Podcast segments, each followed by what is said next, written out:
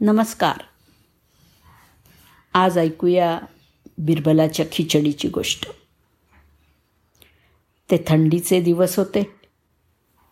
सम्राट अकबरांनी एक बागेतनं फेरपटका मारायचं ठरवलं.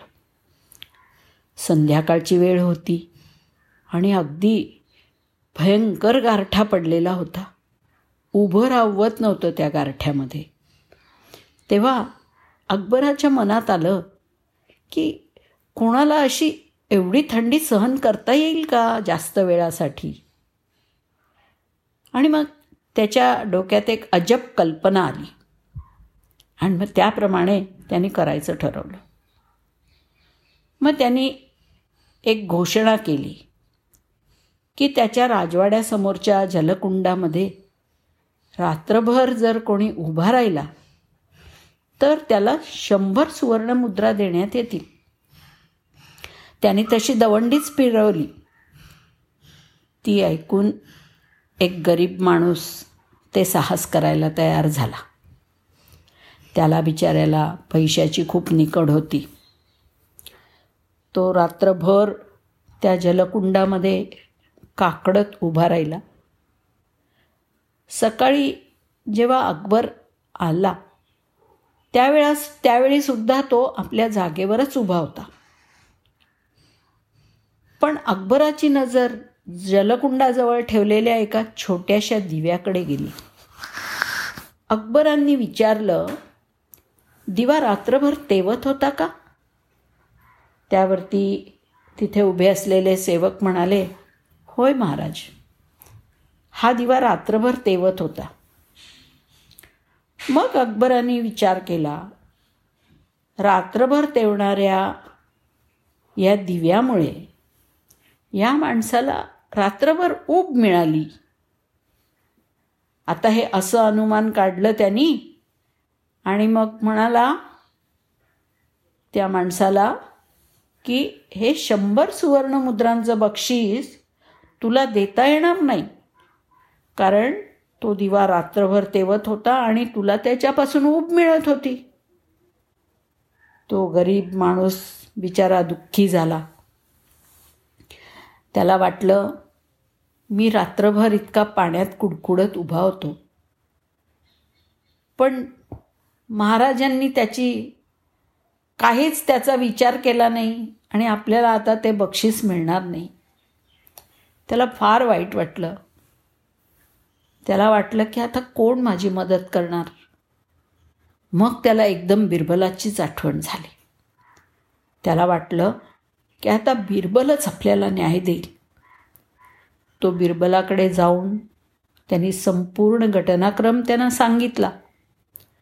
बिरबल त्याला म्हणाला तू आता असं कर तू घरी जा मी बघतो काय करायचं ते. दुसऱ्या दिवशी दरबार भरला. रोज वेळेवरती येणारा बिरबल आज दरबारात आला नाही. म्हणून अकबरांनी सेवकामार्फत त्याला बोलवणं पाठवलं. सेवक बिरबलाच्या घरी गेले. पाहतात तर काय बिरबल खिचडी शिजवत होता. आणि बिरबलांनी त्या सेवकांना सांगितलं की मी ही खिचडी बनवतो आहे ती झाली की मी दरबारात येतो असं महाराजांना सांगा. त्यावरती सेवकांनी परत येऊन सांगितलं बिरबल खिचडी शिजवल्यानंतर येणार असल्याने.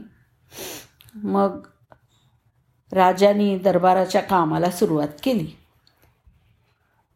दुपार झाल्यावरती सुद्धा बिरबल आला नाही. आता मात्र राजा बुचकळ्यात पडला.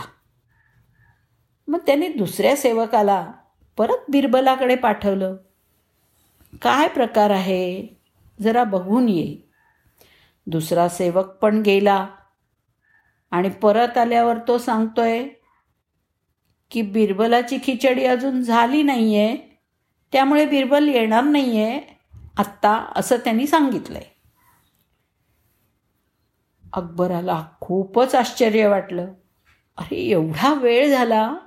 आणि अजून कशी खिचडी नाही झाली? दरबारसुद्धा संपला तरी पण बिरबल नाही आला. मग अकबरच त्याच्या घरी गेला. आणि तिथे गेल्यावर पाहतो तर काय? बिरबलांनी छोटीशी चूल पेटवलेली आहे आणि बऱ्याच उंचीवरती चुलीवर एका मडक्यात खिचडी शिजायला ठेवलेली. अकबर हसायला लागला आणि म्हणाला अरे बिरबल तू इतका हुशार आणि चतुर. मग तुला एवढं समजत नाही का की खिचडी आणि विस्तव याच्यामध्ये इतकं अंतर असेल? तर ते मडकं तापेल तरी कसं? आणि मग ती खिचडी तरी कशी होईल? तेव्हा बिरबल म्हणाला क्षमा असावी महाराज. अहो दूरच्या दिव्याची ऊब घेऊन एखादा माणूस रात्रभर कडाक्याच्या थंडीत उभा राहू शकतो.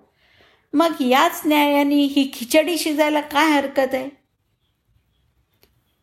राजाच्या चूक लक्षात आली.